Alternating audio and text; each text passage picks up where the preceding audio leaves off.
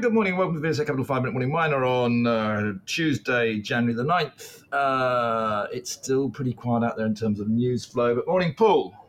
Good morning to you. All right, let's start with uh, actually let's start with Premier African Minerals, uh, one that has the most incredible liquidity of any uh, junior stock on the market, let alone junior mining stock. Uh, they've had a bit of an update, haven't they, on their Zulu lithium mine, which is um, had a lot of issues, um, obviously with their off taker as well. But what's the update today, Paul?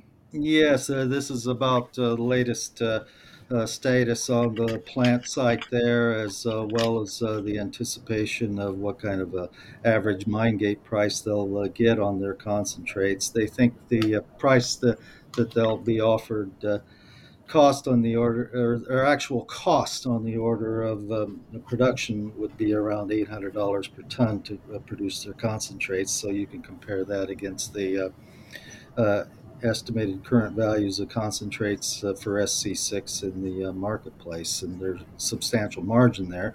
It's just a question of just how much concentrates they can uh, produce here. At this point, uh, they have the new mill uh, installation is substantially complete, and they do have the run of mine stockpile essentially building up at this particular point in time. Uh, they also reported uh, assay results uh, from uh, drilling and trenching on what they call the southeast pegmatite, which is about 350 meters away from the current pit on the main pegmatite.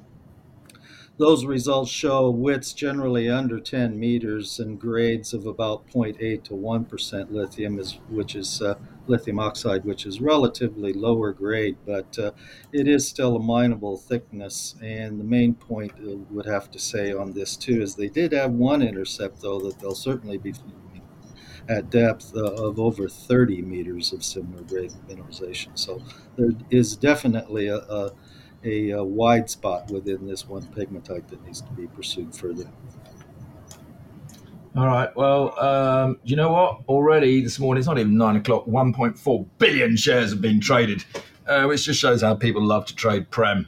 Uh, well done, George. Uh, maybe we'll catch up with George when we're down at, at, Indaba, which is coming up soon. Less than a month to go to Indaba, um, where all of London jets off to South Africa to enjoy the sunshine and pretend they're doing mining business. No, we do do a bit of mining business. We don't just pretend, or do we? I don't know. Uh, I better not go down that route. Uh, right, let's. Uh, what else do you want to talk about, Paul? Because I didn't really see anything that really was, I thought, particularly market sensitive. But I'll let you talk about anything you want to talk about. Yeah, two things. Uh, first of all, on the ASX, we have an uh, uh, update on the ramp up of the Abra lead zinc mine of ASX listed Galena Mining. Uh, their December production statement indicates it's yet another production record that they've established, but there is a, a caveat to that, and that says uh, that they have said that even so, uh, the mine itself is not reaching the de- design parameters of underground development and stoping volumes which were called for in the mine plan, and therefore uh, upon which the uh, lending documents were uh, uh agreed. So, what that means is it's essentially a profit warning for 2024 production forecast, which they will uh, be uh, updating in coming days. Uh, they have implemented a trading halt on the ASX uh, uh, for uh, no later than Thursday to make a further statement on that.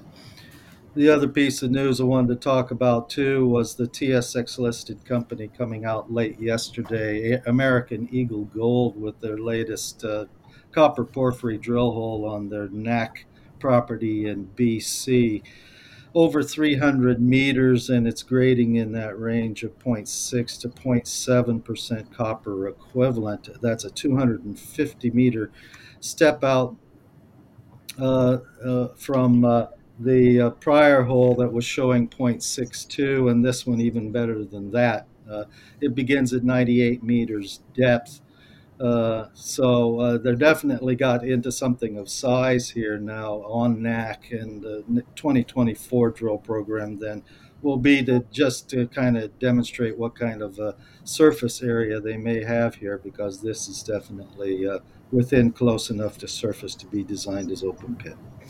Do they need to change their name, Paul, to American Eagle Copper? Or something like that, yes. yeah.